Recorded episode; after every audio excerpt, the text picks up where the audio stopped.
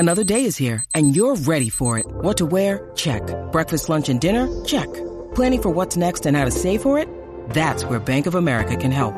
For your financial to-dos, Bank of America has experts ready to help get you closer to your goals. Get started at one of our local financial centers or twenty-four seven in our mobile banking app. Find a location near you at bankofamerica.com slash talk to us. What would you like the power to do? Mobile banking requires downloading the app and is only available for select devices. Message and data rates may apply. Bank of America N A member F D I C. Welcome to, welcome to Mile High Hockey Lab. Mile High Hockey Lab. Hello and welcome to the Mile High Hockey Lab. My name is Adrian Hernandez. I am your host. I am here today with Evan, Ezra, Jackie, and Jacob of Mile High Hockey dot com. Thank all of you for joining me. We're here today to talk everything Colorado Avalanche.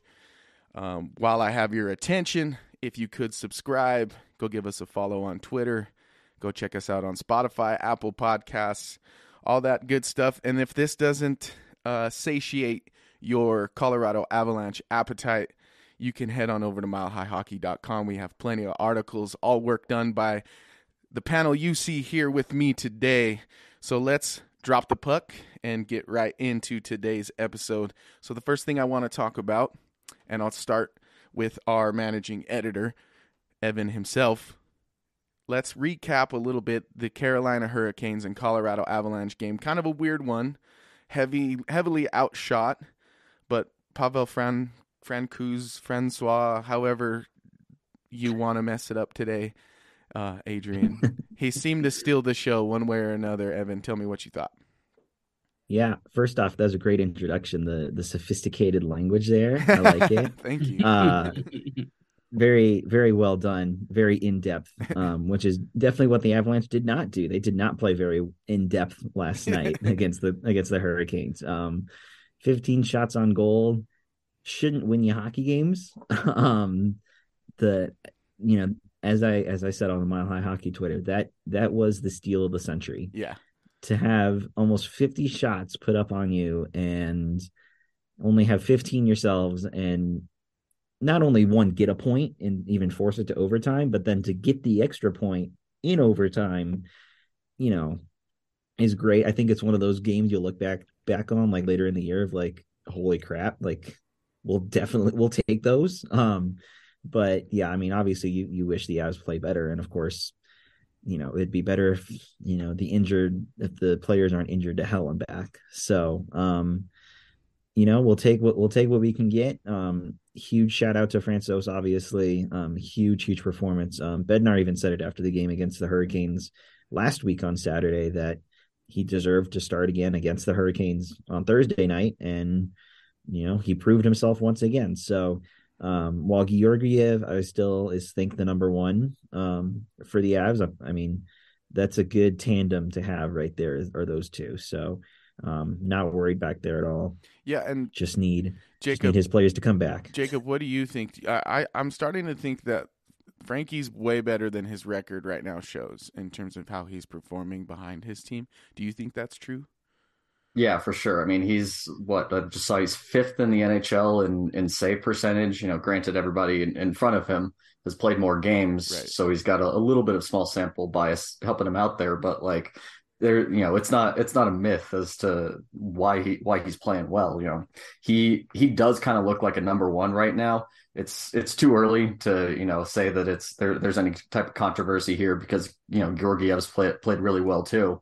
But, you know, coming off of last night's game, does kind of seem like this is a situation where you just kind of play Frankie until, until you know, the wheels come off. Right. If, if he's playing this well, you know, this is how a number one plays. And I think that, you know, you let him let him play until that that record, you know, has some regression to the mean. He starts piling up a lot more wins that reflects his his save percentage. Yeah, Ezra, do you think that's true? Do you, do you think you just ride the hot hand with Frankie if he if he keeps performing this way? I mean, I think he's definitely earned it. I think it's hard to go away from Georgiev at this point, he's too, though, which is a, great, yeah, right. It's such a luxury that this this team has. I, I know early in the season with the weird schedule, it made sense to just ride one goalie, but now it's not going to make any sense. They're going to be playing a lot of games in not a lot of nights, so switching off or going two games, two, two, two games on, two games off, or something like that could make a lot of sense. I'm curious to see how it plays out because definitely both these guys deserve the net. Yeah, and Jackie, it's funny because I feel like for the last three or four years, the rhetoric, at least from management, has been, well, we want to be a team with a one A and a one B goalie type scenario. And as weird as it is, I think now that's more true than it has ever been in the time frame that they've been talking that way. Do you agree with that, Jackie? Probably. I, the, the best one was probably when they had Varlamov and Grubauer, but yeah. um, Bednar does seem to like having a starter, though. Um So while it's great that both are fantastic options right now, uh, I think he will still lean towards Georgiev because he was brought in to be the starter and he's certainly earned to keep that title. So uh, that's how I see it playing out moving forward. Yeah, I think as we sit now, Georgiev is for sure still the starter. I just wonder in terms of from game to game how the decision goes into who's going to start. Because even if Georgiev, Georgiev is your starter, if you can get away with sheltering him in terms of minutes and games and starts, that's actually probably more ideal than throwing him to the wolves. Now, that kind of flies in the face of some of the opinions in hockey that say like goalies really recommend and prefer consistency and playing on like a consistent basis. So I don't know how all of that will balance out. But I, I agree with what you all had to say. Like, I think Frankie has done enough to earn himself at least more starts than the typical backup would get. And I think that that's good for both goalies and good for the Avalanche. And another thing that I think will be good for the Avalanche is if we actually get to see Alex Newhook play hockey. And he got a goal against the Carolina Hurricanes.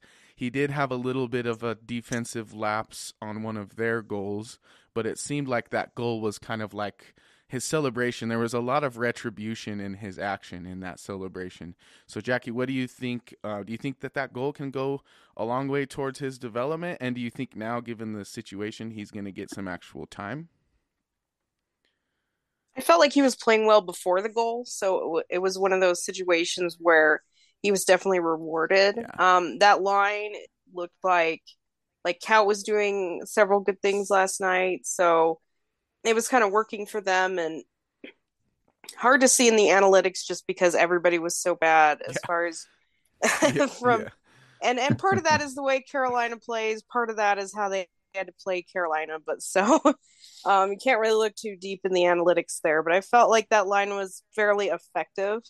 So I think just that in general will help him move forward. But I think it was like a statement after all the stories about for sure. the meeting with Bednar and everything. And then he comes out, has a good game, scores a goal.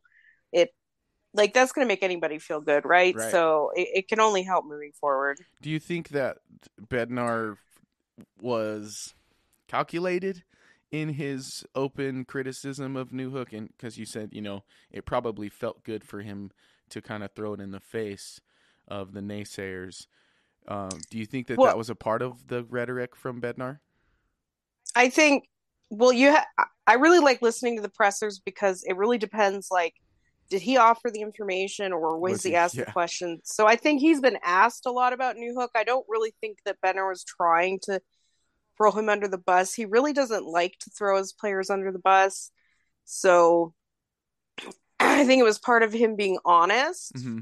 and, um, And I think he has given some tough love, especially like Kaut. And like he feels certain guys do better with tough love. Other guys probably um, respond less to criticism. So um, yes and no. I think he was just being honest more than really trying to put it out there publicly. But I, I do think that his approach is more to help guys rather than like doghouse them. Like within a game, things happen. But he's not going to like scratch Newhook or, you know, do things that are even more drastic than that. Yeah, I, I like what I'm worried about when I look at the Newhook situation is what we have seen come to life in the Tyson Jost story, which I think Newhook is more predisposed in terms of ability to stick around in the league. I just worry similarly to Jost if he has a two-sided enough game to stick around and be a consistent guy. And I think it's not a matter of if he can, it's a matter of navigating this very important time for his development in the right way in order to help him become the impactful player that the Avalanche want him to be. And so, Evan, maybe that's a good segue. We saw you posted, and I think it was Elliot Friedman who dropped the news, that Tyson Jost has hit the waiver wire. Uh, Minnesota has waived him. Um, and, and I think in your tweet you said, uh, should we bring him back, something to that extent. What do you think about that? I think you mentioned earlier you're kind of in the minority. You you you like you like you some Tyson Jost, huh? Yeah, um, I think a homecoming reunion with a fan favorite would be obviously cool and great, um, but you do have to look at his stats. You do have to look at how you know how he's done this season in Minnesota. It's obviously far from ideal, especially if you're getting you know wavered on a two million dollar a year contract. So, um, while I wish the Avs would bring him back, I don't think that they will, mm-hmm. um, simply because of that contract. But, um, I mean, playing ar- playing armchair G M here. Um, the the Avs are injured to hell and back, and it would be nice to have at least some form of, um, I guess, kind of continued continuity, um, you know, that they had with Jost, um, kind of towards the end of the end of his time in Colorado, with him, you know, being here in the lineup, um, and, you know, having him back in the locker room, I think would be, would be nice, with especially some of the older guys like Eric Johnson, you know, having a familiar face around. Um, but I, I think don't put him up any higher than the third line. Right. Um, even after players come back from from injury, like, you know, he's not going to get up there into that top six, um, and he'll be, he'll he'll stay in that in that bottom in that bottom six. I mean, anything better than you know Bleed or Megna or Maltsev or whoever else the Avs are going to rotate around in the next you know few weeks while while the players are still hurt. Um, so I don't, I don't think it would hurt, but I just don't think it's going to happen, unfortunately. Yeah. I feel like the only thing that really is holding him back is that contract. Cause if, if it were at a more affordable rate, you're right. It, anybody else that you could put up as a, as a comparison or replacement, you're like, well, Jost, he's more familiar. It's, it's perfect. Um, mm-hmm. But the thing and I, that I wonder about is if that cap hit can be swallowable based on who's headed to the L T I R. And, Um, you know, the Avs, where they're struggling is on the penalty kill, and that really is where Jost made his bread and butter, at least here in Colorado, was on the penalty kill. Um, Jacob, do you think that he's good enough there to be valuable enough that the cap hit makes sense, or is that still not enough for you? No. Um, I mean, the you know, the I think that as bad as the offensive depth, you know, at forward has has seemed at times, defense is so much worse. Yeah. And you know, I mean, Andreas Englund, like last night, you go, what the heck are Damn you? Damn near doing, lost man? A goalie. Oh, uh, Englund. So, like, you know, you look at it from an opportunity cost standpoint. You know, on the penalty kill, would Tyson Jost be a big upgrade on like a Mikhail Maltsev, or you know, any pick a name out of the, out of the hat out of the bottom six? You know, versus what like a veteran defenseman could do coming in to you know upgrade against Englund. And so like with their limited cap space, to me, it it just it's kind of nuts to try to patch the forwards right now, given how you know big an issue def- defense is and how just thin everything looks, you know, past the the top six. Because even if they get healthy, this issue is still going to persist because Curtis McDermott is your seventh defenseman, and so you know, in, in my mind, that that little cap space that they have left, it should go back to to shoring up the defense. And you know, you just hope that the penalty kill can get it together. Everybody who comes here says it's there's always an adjustment period because they have a unique penalty kill, and it's tough for new guys to figure out exactly what the co- coverages are. And so I think that you just kind of hope that you can string it together, and around the new year, you know, hopefully they they figure it out. But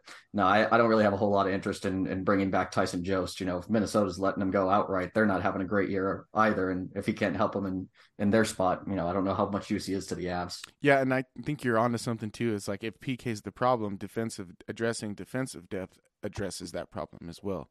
So because the less the less you have to play Cale Makar, whatever, eighteen minutes a night, you know, the more likely you're going to be able and willing to put him on the P K, which he's actually pretty valuable on the P K, especially right now.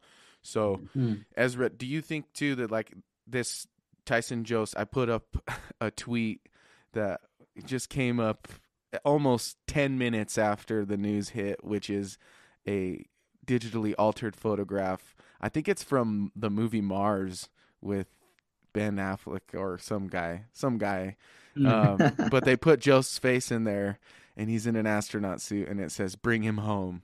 So the fans are running with this, but are you in the same party as I think the rest of us? Is that's just not really realistic right now?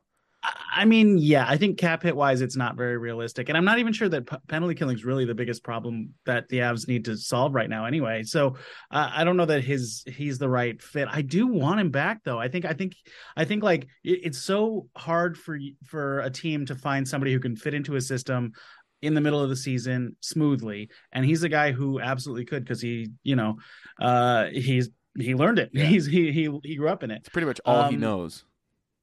And another possible reason to do it, which I, again, I don't think they're going to because of the cap hit, but another possible reason to do it would be if he has a little bit of a redemption arc, he's another, he's a possible trade piece to get a defenseman. You know, shoring up the defensive depth is a priority, but you're not going to find a value, a, a usable N H L defenseman on the waiver wire very often.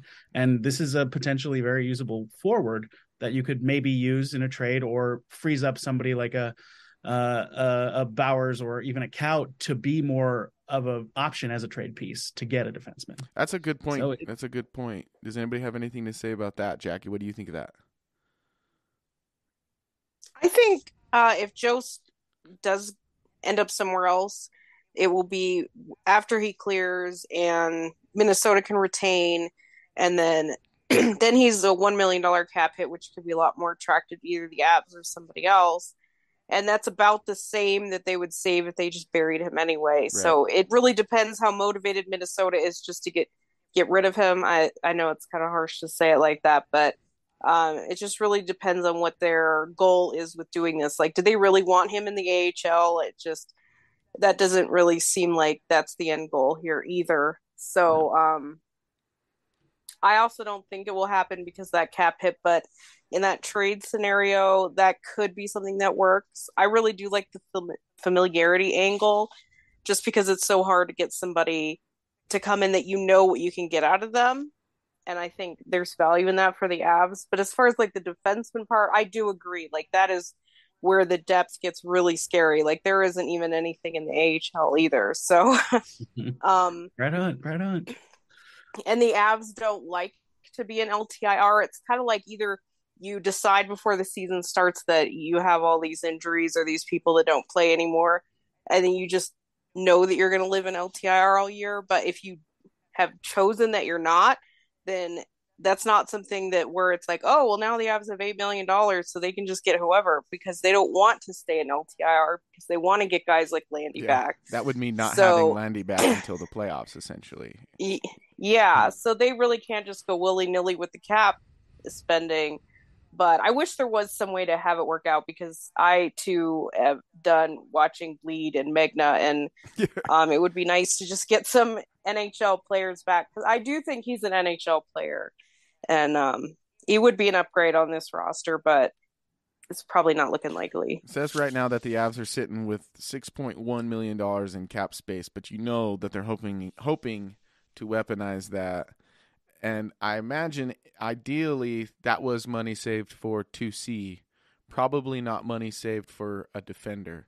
But that might now be the more realistic uh, thing, because you're going to get more value at six million dollars for a defender, period.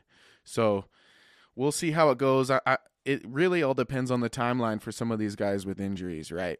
Especially with, yeah. with these fringe moves, because you can't do too much to move away from what your roster's actually supposed to look like without all of these injuries. So I think that it's it's one of those situations where, of course, you want to bring back Tyson Jost. Like, who can forget his grandpa crying in the stands when he saw his kid come skating out? You know, like, he's he's a fan favorite. We love him. We love him around here. So, of course, you want him back, but just like when we let him go, is it what's best for the team? Is it's what is it what's best for the franchise? Possibly not. And sometimes that's just the way things roll, and you're kind of just going to have to kind of go with that. So we'll move on from that. That was actually pretty fun. I I uh, I didn't expect, to be honest with you, so many people to be on the side of bringing him back, because I'll bring back the poll numbers here. It was pretty right down the middle, fifty-one percent yeah. to forty-nine percent no. And I phrased it nicely. I put no thank you and yes please, because I didn't want I, I, I didn't I didn't want Josty to see the poll himself and be like, well, dang, they set him up. So, but yeah, I, I was surprised. Right. Are you guys surprised at all by that result?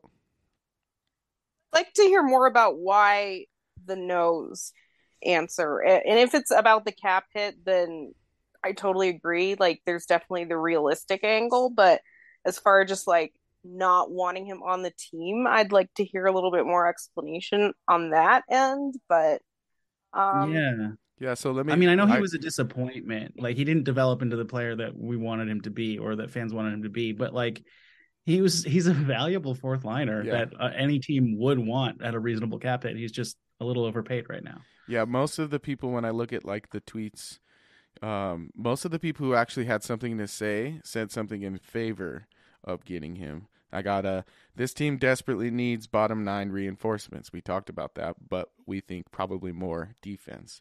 This one by Robert Bayless says, one year at two mil isn't that bad. He knows the system. With injuries, we need N H L talent. They don't have to give anything up. Once Landy is healthy, you can waive him again. That's, I mean, it's true. That's true. Somebody would have to pick him up, or you're on the hook for a million. Still, yeah, but, that's that's yeah. also the risk, right? And then you lose a million yeah. going into the trade deadline. So yeah, that's why ultimately they're not going to do it. Yeah, but it would be nice. Yeah, I am a fan of free. Yeah. Getting somebody for free. Yeah.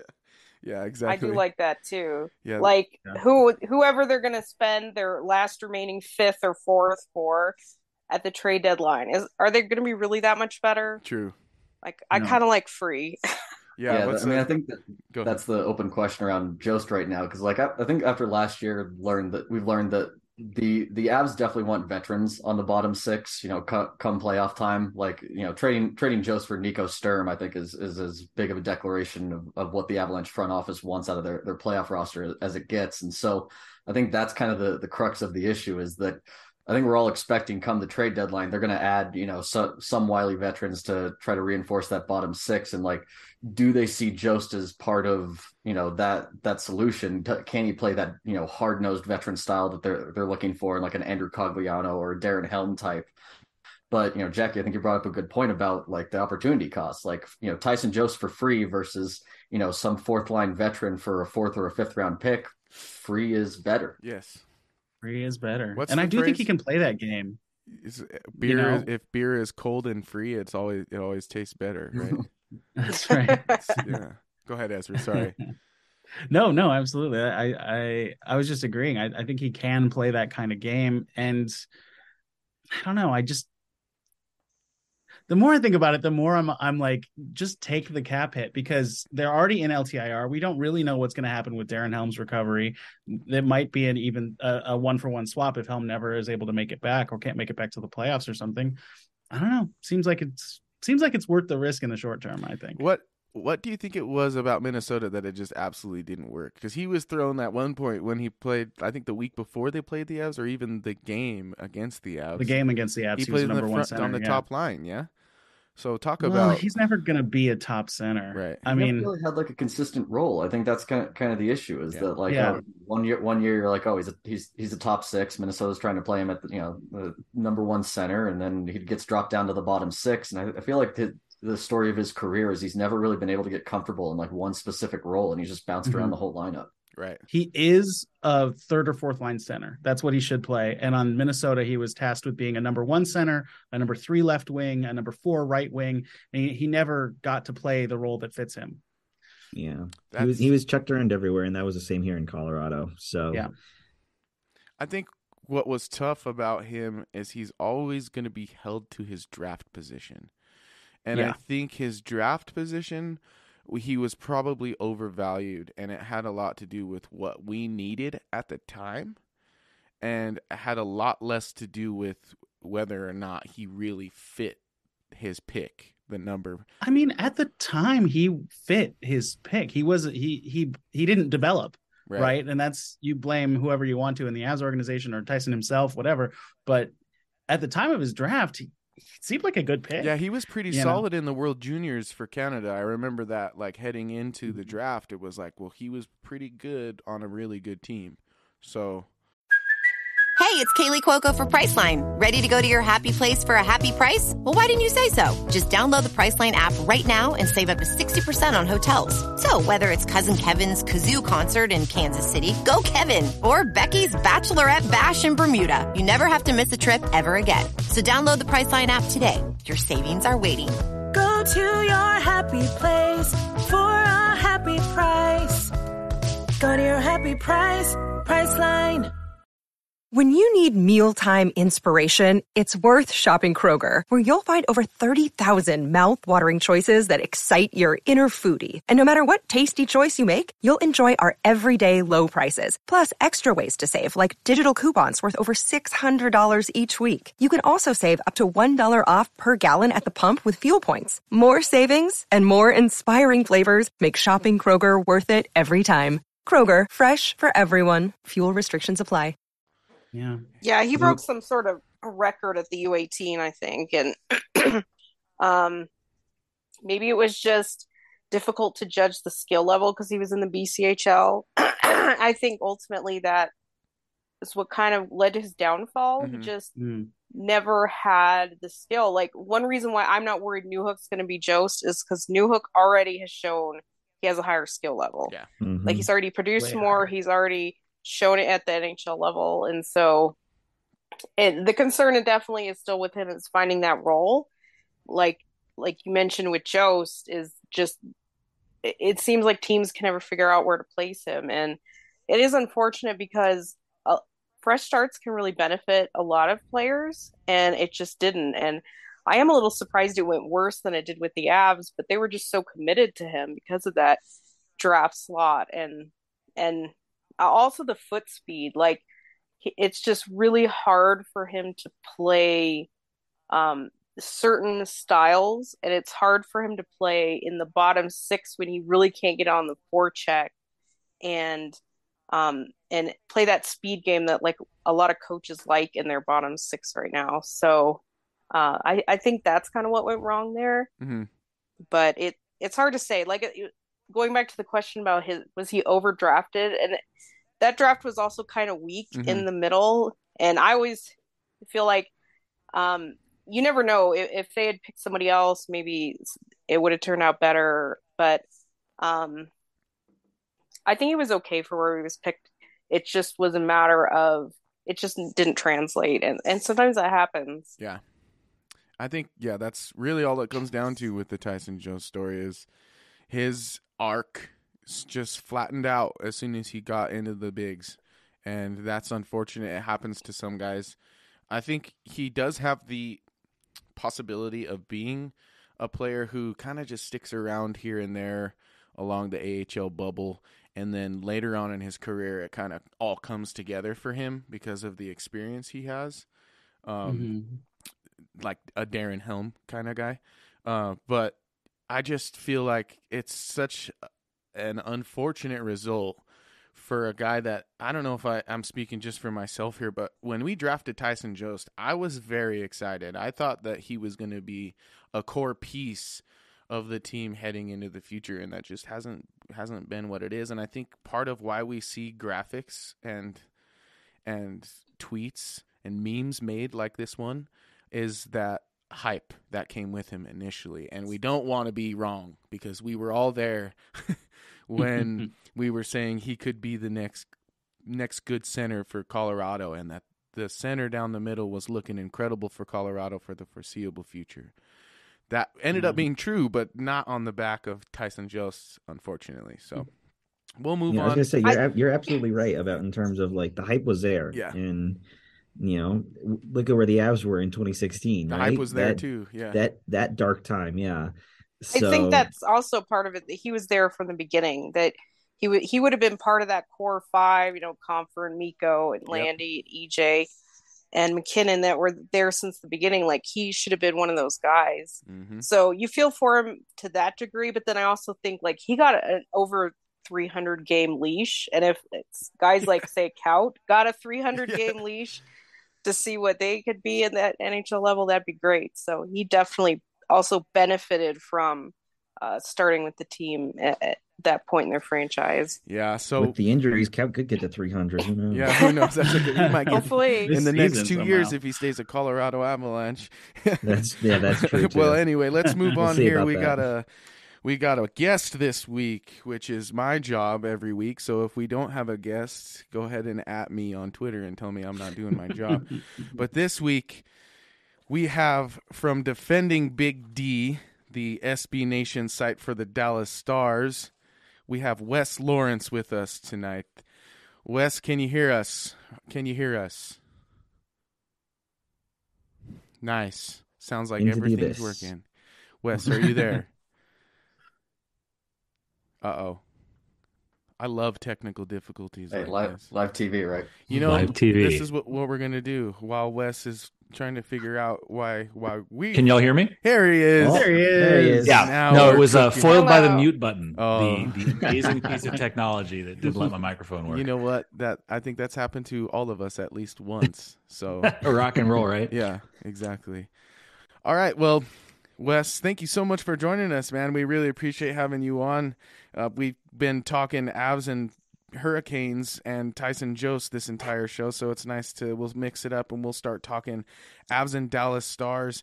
And I think I'm going to title this podcast uh, post-game article, Are the Dallas Stars the Avalanche best threat in the division? Ooh. So we'll start with that, Wes. How do you see that? Do you do you have an outlook, outlook, excuse me, for the Dallas Stars, and how does that line up with winning the division? You know, we were talking on our own stargazing podcast last night. I'm waiting a week, right? Dallas has the Islanders twice against Colorado, and I'm blanking on the other big name. They've got a couple big games coming up this week. There is a lot to like about the way Dallas is playing right now, especially offensively. Uh, getting Jake Oettinger back healthy has been a big deal, but this is a team that has discipline issues. This is a team that does, for lack of a better word, dumb things sometimes.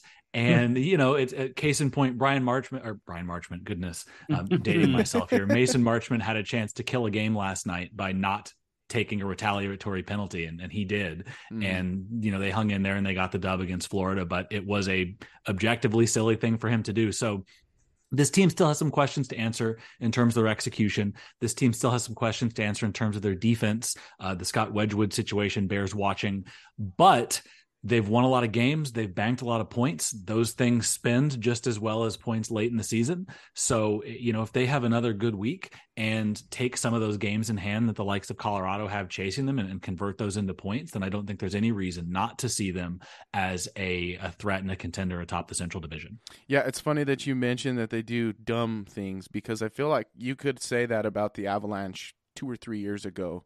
Um, they would kind of let their ego creep into the game, and that's what was so great about Nathan McKinnon's quote of there's no ego involved, is because I think we all knew what he meant when he said that. And a part of that, I think, is leadership and coaching. And I think, you know, Jackie has a question about Pete DeBoer. Jackie, maybe you can take over from here. Yeah, I was just wondering um, how, how you feel DeBoer has changed the way the Stars play. Um, He seems to have a style that works well against the Avs, so I am really interested to see how that looks in the coming week. But, or do you think he's made that much of a difference, or is it just kind of like that fresh start, new coach sort of surge that a lot of teams experience? Great question, and my answer is yes. So uh, in terms of in terms of the new coach surge, right, Dallas is coming from a coach that prioritized whatever you do, don't make a mistake. And if something good happens, hey, bonus, but don't make a mistake. They're moving to a coach, and the best way that I could describe Bonus's impact on the Dallas Stars is watch them exit the zone. And every time the puck comes up and then goes backwards, right, they play it back to the trailing center, to the defenseman. Every time they reposition the puck in the defensive zone to find a lane out, that is a new wrinkle. For the most part, Rick Bonus's system prioritized if there's an exit, take it. If there's not, chip it and figure it out later, right? In DeBoer's system, all of a sudden, the puck comes up the wall and the team is comfortable. Hey, I don't have an outlet. Instead of chip and chase, I'm going to bunt it back. I'm going to play it in the middle. I'm going to give it to somebody else and hope that and, and look for some play to make. And so early season, I think the team has really responded to those shackles being taken off, right? They still have the defensive identity that that Rick Bowness kind of drilled into them. So there is still attention to detail, but all of the sudden the players are being let, uh, allowed to play a little bit more. And I think as well, you can't really untangle it from, you know, Mason Marchment is a big upgrade in the middle six over what they had last season. Tyler Seguin has two functional legs, and he's not, you know, necessarily capital T, capital S, first line center Tyler Seguin, but he's he's back to being an effective offensive play. And it's sort of one of those cascading things where with those things, all of the sudden, Jamie Benn can anchor a strong third line. All of the sudden, Tyler Seguin is taking a little bit of the pressure off of the Pavelski and Sons unit. So you're seeing some of this is Jim Nils roster balancing at play. Some of this is the team, I think, just breathing a little bit, not having to to work under such a laborious defensive system. And part of it is DeBoer's willingness to say, hey, we've got a really good goaltender. We've got an all-world defenseman. We can afford to make a couple more mistakes if that tilts the offense in our advantage. And so far, that has largely paid off this season. This team is better when it's changing chances a little bit versus keeping everything to a minimum and hoping something shakes out. That's that's interesting, because I think the like stay-at-homeness of Dallas in the past is what kind of neutralized Colorado's speed in that matchup. And now you're basically telling me that it's game on and that they, we want to we want to exchange chances, which should make for some incredibly entertaining it should, games, yeah. right? And and It's the, again, it's the change of the roster. Last season, in, in previous meetings, Dallas had, and this this goes back, you know, it's the Pavelski era, it's the Seguin, Ben Radulov era, it's the Seguin, Ben Spezza era. Like, this is a team that has predominantly been one elite line and lean on a checking unit to keep yep. things tight. And that that's just not the roster composition anymore. DeBoer likes to roll four lines.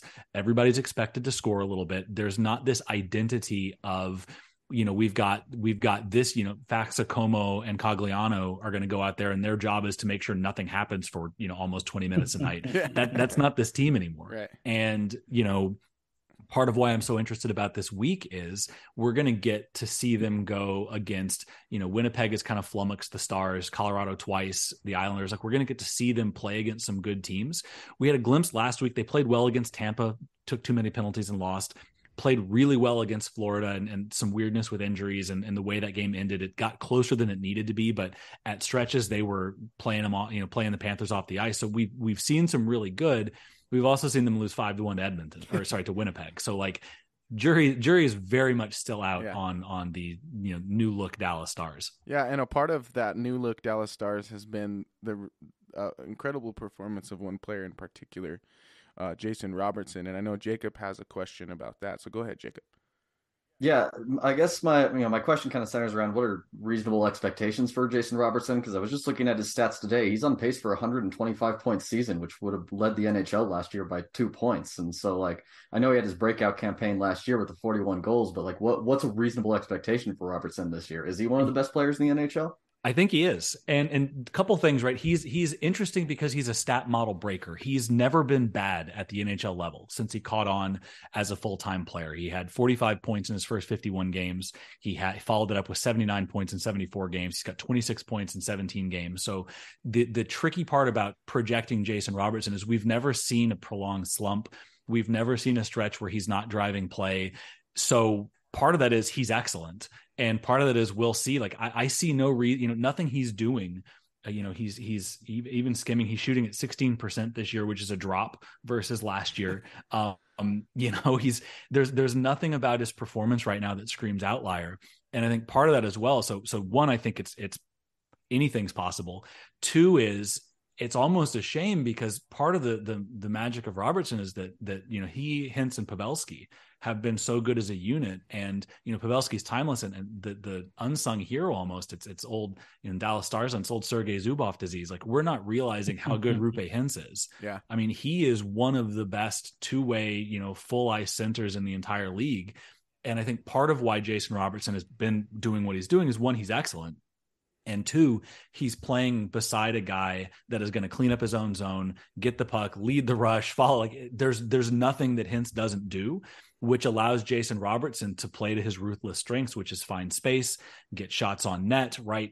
Get those chances. And, and so he is in just the perfect position, calibrated to his skills. He's he's a young player. And I, I mean, I would not be surprised if he is in, in the, you know, I think he's third as we're talking in N H L scoring, and that might be appropriate given his age, his talent profile, the line he's on, the way the Stars play. Like, there's nothing really to that. He, he, you know, like I said, he's, he's not on a P D O bender. He's not shooting, you know, thirty percent. Like, watch his goals. It's, it's sustainable. So why not? Right. Yeah. And if you guys can, if he can sustain that sort of success, and if Miro Heiskanen can sustain his success, those are two young really young pieces to build around. And I think Ezra has a question to, you know, a little bit further on your young defensive depth. So go ahead, Ezra. Yeah.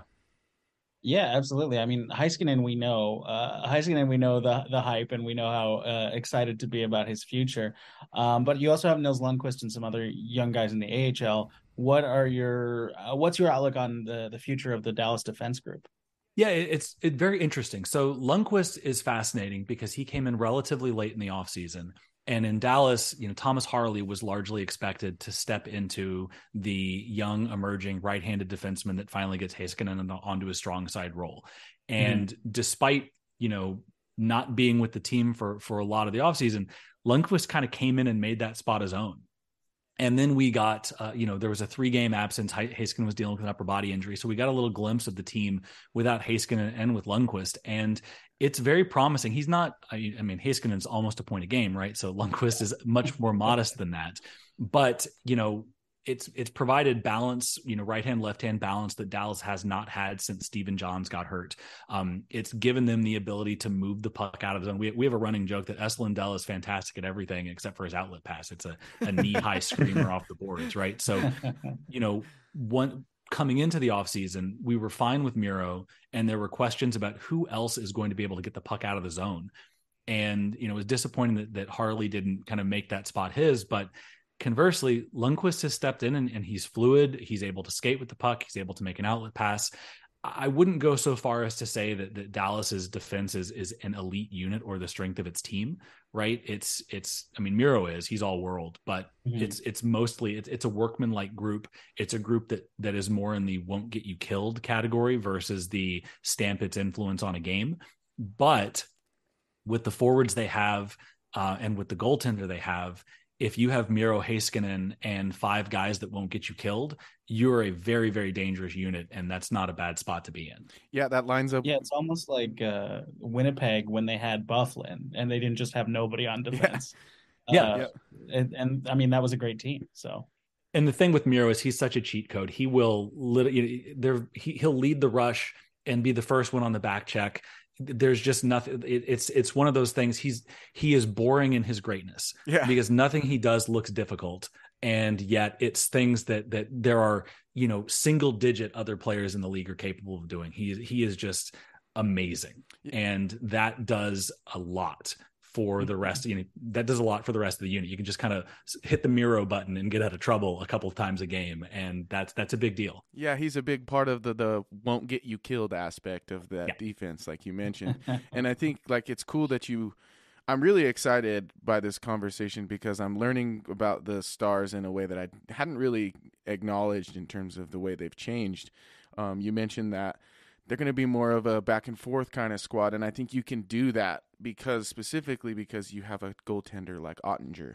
Um, mm. And I know Evan has a question that's a little more in depth about the goalie situation in Dallas. Go ahead.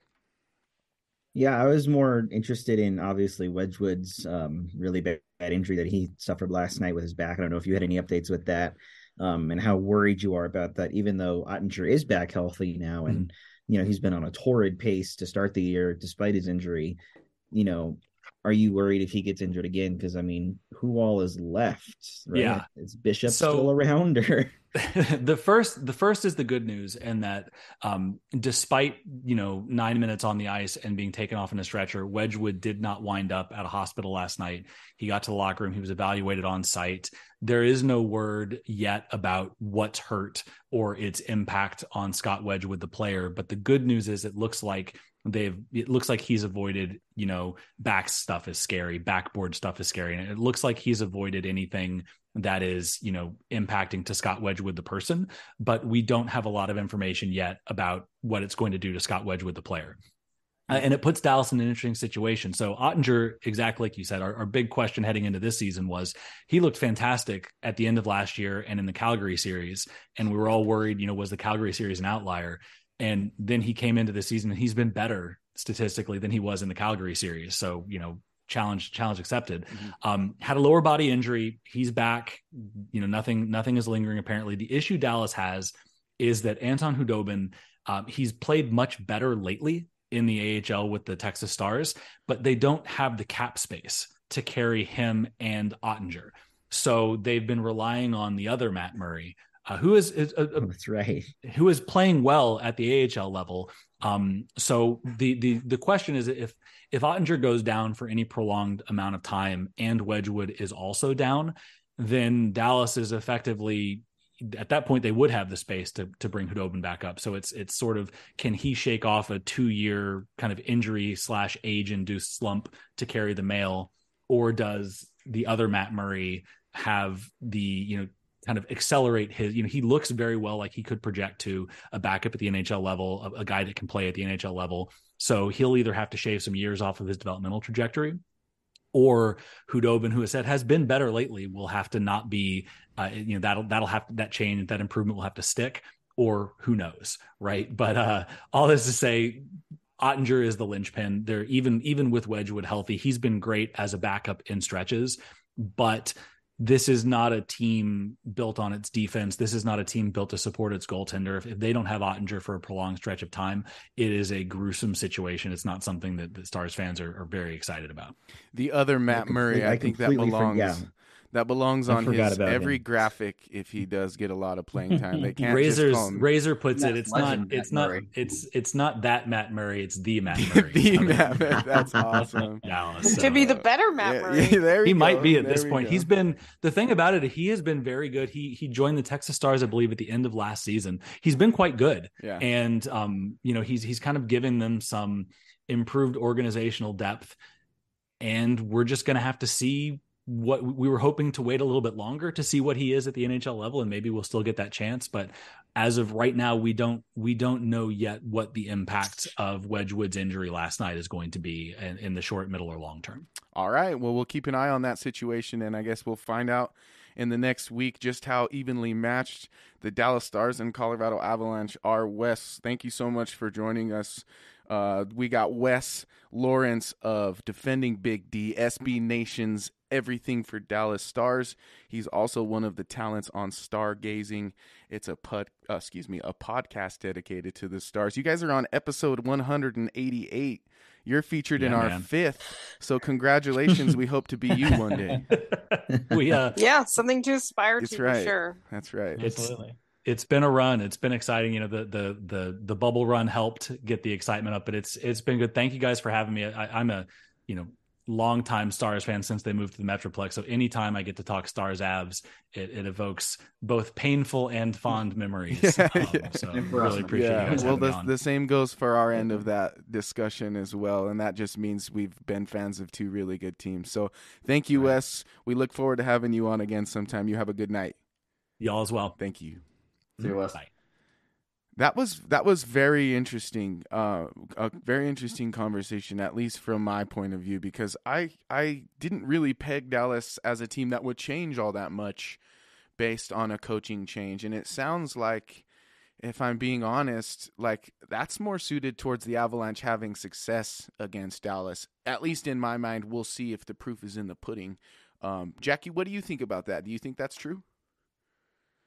Well, I normally I would, but the DeBoer thing with, you know, you know we're familiar yeah. with him from the Sharks and from Vegas, uh, seems to have a system that can disrupt the Avs. Now, I know this is regular season and it's not going to be heavy, heavily game planned, but it is a division game. There's two games within a week, so that will be sort of like an interesting chess match. Um, It's interesting the thing about getting rid of Bonus because he was considered so old school and and uh, like a lot of the changes refreshed Dallas. But then how is he having success in Winnipeg? Yeah. So I guess that's a question for for a Winnipeg guest, because how did more of that old school approach uh, rejuvenate them? And I'm I'm not really sure about that. But no, as far but as Bonus, like Sorry. Go ahead. Just as far as having more wide open game against Dallas, I guess that could be more entertaining. I we'll, we'll see how that works out. Yeah, I wonder like if that's a personnel thing, because like it seemed like the the most focused on thing in Dallas in terms of a problem was like the lack of production from Jamie Benn and Seguin in particular. And I wonder if it's just that despite Jamie Benn looking like an oaf of a human being half the time he's on the ice, he probably is more suited to play from behind the net into the front, into the slot, and in a more open-ended style of a game than a shutdown game. Do you think that's true, Ezra? I think that's a good point. Yeah, I mean, uh, I'm looking at the stats now, and Jamie Benn's put up some good numbers this year, mostly on the power play. Um, but I do think, like, the big thing for Dallas bouncing back Uh, in an offensive way and and, and moving uh, uh, towards a, a more modern game, I think is Sagan's recovery and the emergence of young players like Wyatt Johnston and uh, Dennis Gurianov, who were not given opportunities under bonus because he was doing that, like, I can't handle young players' mistakes kind of thing that old old coaches tend to do. Uh, uh, not just old coaches, but, you know, uh, we've seen it with Bednar. The traditional too, but, you know, approach. The traditional approach. Yeah. And then I th- I wanted to, to go back to what Jackie was saying about Winnipeg really quick. I think uh, it's a similar, like, it's similar rationale for why it works in Winnipeg, because Winnipeg is, like, a bunch of old guys yeah. who needed somebody to come in and just be like, hey, play a system yeah. and not – and not somebody who was kind of uh, tired of doing that in Paul Maurice. So I could see so that. So yeah. it, it makes sense that it works up there. And and Bonus wasn't even behind the bench anyways for like the first few weeks of the season anyway. That's with true. COVID. So maybe that maybe that'll do it. We'll see. We'll see how yeah. he is if they get fully worse. Behind the bench. yeah, Jacob. They he seemed to think that Robertson. He's.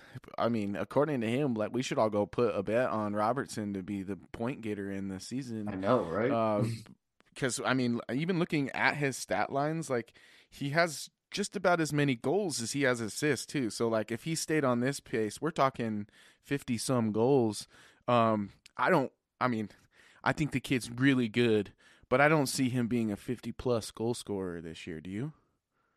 Yeah, I mean, like, the goal scoring is, is a little tough to figure out. I mean, he scored forty-one last year, so and so, possible. like, he's yeah. he's clearly showed himself to be, a, you know, a big-time goal scorer. My, you know, my question was more, like, he's clearly kind of that, that like, secondary star level where, you're you know, you never put him in, like, the Auston Matthews, you know, Cale Makar, Connor McDavid tier uh, of superstars. And so that's kind of what my question was getting at is, like, can he graduate into that top tier of, like, true top stars? And so – you know, we'll see. He's a big guy. You know, he skates well. He, you know, like Wes was saying, he shows up in, in all the right spots. He's he's got a game that's very consistent, and I think that you know, really, he he kind of shows the value of having like a, a true top line. You know, it's it's easy to say like, oh, having good players is a good thing, but when you have like an actual number one line that, like they have with Robertson and, and Hintz, everything beneath that falls into place so much easier. And now all of a sudden, you know, not having Jamie Benn and Tyler Seguin be, you know, not superstars is not as big of a, an issue as it seemed seemed a year ago,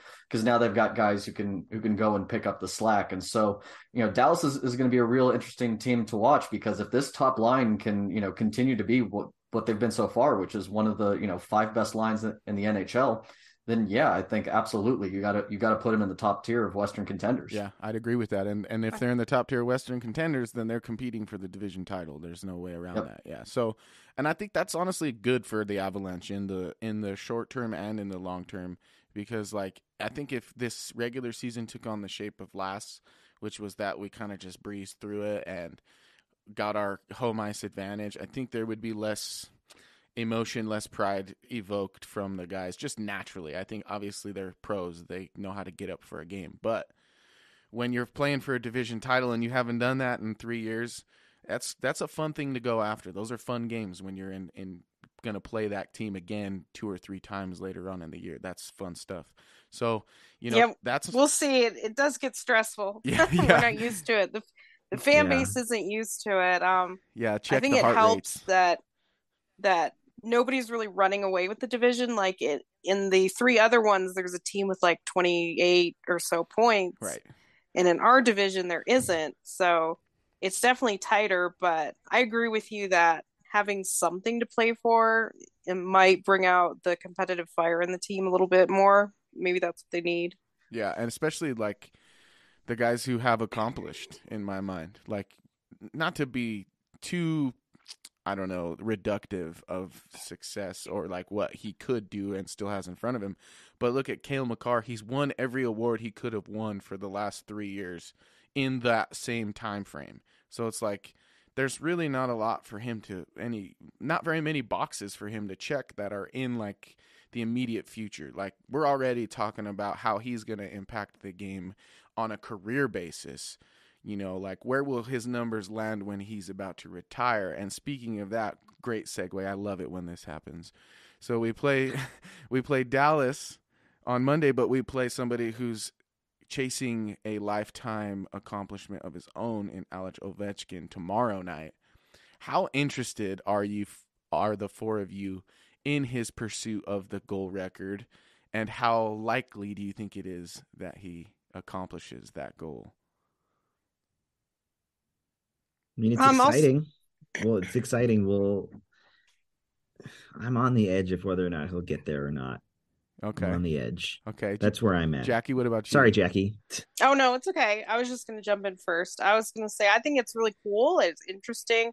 I don't follow it, obviously, like a Capitals fan would. Right. And he's not close enough where I think the general public's really like sitting on the edge of their seats, like it's going to be a couple years. Yeah. I think he'll get there, though. I think he's determined. He's been healthy enough.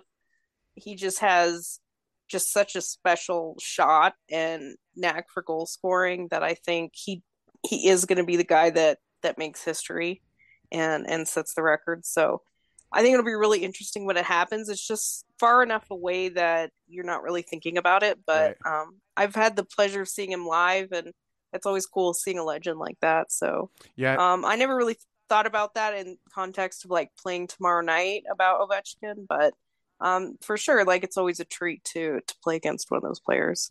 I think inevitably, just like what I'm talking about with Cale, and like playing the next game might be harder than finishing his career in terms of the thought process. Like Ovechkin, when the when when because I, I think he'll do it. I think when he does do it, we'll be able to go like back to the time you saw him. Oh, well, I saw him on this day and he scored. I wonder what goal that was. And then I think it'll be a little more important. But I think you're right. Like right now, no one's like, Ovechkin's coming to town and he's going to break the record in two years. So we better go watch. Yeah. And the Avs have done a pretty good job defending him. Like they, they've yeah. shut him down on that power play pretty good. So It's one it of, doesn't that's, feel like, oh, man, he's going to get a couple on us, yeah. you know? That's so weird to me so, that so he just does yeah. that over and over and over and over again. And, like, he must be special because you know it's coming and you still can't stop it. They just don't let the pass get over there. McKinnon McKinnon has a little strategy. McKinnon has a little bit of that going too, right? With he does not stuff. have that goal no. scoring ability. He's trying. He wants it. He wants it bad. He yeah. he goes yeah, from the I mean, same spot. He goes. From I mean, Mikko's a better goal scorer on the yeah, team. Let's I, just be honest. I yeah, can't I wait that... for Landeskog to be back so he can take the, the spot down low on the power play and we can get back to feeding Rantanen's one-timer. Yeah. This is great. What they're doing right now is ridiculous. Yeah, it's it crazy. Is. It's absolutely crazy. Uh, I mean, I think that, you know, the, the McKinnon comparison, I think, highlights, like, what makes this most interesting is if you just go and you look at, you know, the all-time goal scorers list, there's this isn't going to be a, a thing. You know, as soon as Ovechkin is gone, there's nobody left on, yeah. on this list who could make this chase. You know, the next active player is is Sidney Crosby. He's got almost two hundred fifty less goals yeah. than Alex Ovechkin has. Like that's crazy. You know, this this is a, an interesting chase, and in that the you know the next likeliest guy who could get this record is probably somebody like Auston Matthews. Yeah. And yeah. so like we're we're talking literal decades before this this becomes a, a real chase again. And so like in that sense, I, I think it's important to kind of take stock of just kind of the, the cool history that we're watching with Ovechkin. That's crazy. So you're saying he's two hundred fifty goals in front of Crosby, who's probably next closest, but Crosby yeah, and Crosby's him are like neck and they're neck and neck in points though. In career yeah. points, isn't that wild? Yeah, just such different players. That's that's that so just different. Goes to show you that there's a million ways to skin a cat, and you're gonna end up being a Hall of Fame one way or another if you end up with that point total. That's crazy. I, I didn't. There's two ways in this case. Yeah, yeah, exactly. Yeah, two, yeah, exactly. Uh, that's yeah, that's I. My thing with Ovechkin is it's like ever even the mom, from the moment he came into the league till now, he's been the best scorer in the league. As soon as he leaves, that will probably be Auston Matthews, like you said. I think just based on scoring touch to alone. Think, yeah. Um, yeah. Mc, McDavid's coming. McDavid's for it McDavid's. Yeah. yeah, I think McDavid might be the point guy that we see some crazy point yeah, totals. Yeah, for sure. Yeah, he's just he's scoring a lot of goals right now. But All yeah, right, so before I let you guys go, sure. we have about two minutes left. So my favorite part of the show is the bold predictions of the week. So, and Jackie has been the M V P of this segment so far this year. So we'll give her the honor. Jackie, your bold prediction this week. Oh, goodness. Well, see, I, none of my predictions came true from last week. So I got to redeem myself. Um, Cale gets his hat trick. Ooh. Ooh. I like that one. I like that one. I like that one. Okay, so what do you think? You think that's coming against the, which one, which team? Oh, that's tough to say. um, I won't make you Vancouver. Yeah, I'm all... there you go. I like that one. Hey, I would love it. I'm going to be in the building. Oh, so that's cool. There you go. It usually is games you don't expect. Yeah, it, it is. But um, he did come close. So, uh, actually, all of them came close. Right? I was disappointed there was no hat trick. And... All right, Ezra, but, um... your turn. What's your bold prediction? Okay, not necessarily for the Avalanche, but Tyson Jost scores a goal this week in the N H L. Oh, I was I was gonna say, does Iowa count? no, no, in the N H L, in the N H L, N H L only. I love that one. I really like okay, that. Okay, that's a good one. All right, I'll do mine. My, mine real quick. My bold prediction is that both Francouz, since I love screwing that up, and Georgiev will get a shutout this week. Ooh, wow. Double goalie okay. shutout. Oof. Yeah, I like it. Jacob, your turn. All right, I'll go I'll go good news, bad bad news. Okay. Well, bad news, good news okay. first. I I think that Dallas probably takes it to them on Monday. That's that's you know their biggest game of the season. That's the game that Dallas has been kind of you know building everything up to. And I, I think that they probably come out a little stronger than the Avs do, get them down early, mm-hmm. and you know it's like a five to two kind of loss for the Avs where we're all kind of wondering what happens. And then on Saturday when they come to Denver, I think the Avs take care of business and get revenge. Ooh, I like that. I like it. I like it. Saturday dub in Denver. All right. Or, yeah, I love it. I love it. All right, Evan, we'll Second. we'll end it with the managing editor. So you can't screw uh. it up. If you screw it up, then, then we're going to give the job to Ezra. Um. yeah, congratulations. Yeah. Oh no, uh, I don't have time for this. yeah, my my one last week got cut short because Curtis McDermott got hurt, so that's kind oh, of unfortunate. That wasn't your bold but, prediction. You no, you wasn't. Jinxed him. Uh, hey, don't be making bold I, predictions about any of the su- superstars. Ooh. All right. yeah, for none, real. None of the. Okay, great. I wasn't going to go down the superstar great. route anyway. Uh, I was going to say that Martin Kaut will score two goals this week. Ooh, wow. That'd be it. lovely. I think, I He's think playing well. He really is. I think one, I think one will be against the Caps tomorrow night. And then I'm going to go against the Canucks next Ooh, Wednesday. Cause you want to see that second one, huh? Mm-hmm. All right. You guys are the best. Thank you so much for coming on with me as usual. I'm Adrian here with Evan, Ezra, Jackie, and Jacob. This is The Mile High Hockey Lab, our fifth episode. Today we had Wes Lawrence of Defending Big D, um, and we talked all things Dallas Stars versus Colorado Avalanche. That was pretty fun. If you liked it, please be sure to subscribe and follow us on whatever social media platform. Um, head on over to mile high hockey dot com for any of your latest and greatest Colorado Avalanche news. And be sure to subscribe and follow on whatever listening platform you choose. All of these broadcasts are available the following day on Spotify, Apple Podcasts, Audible, and Megaphone by Spotify. Again, I'm Adrian, and for everybody here at mile high hockey dot com, go Avalanche. You folks have a great night. Bye-bye. Mile High Hockey Lab. Mile High Hockey Lab.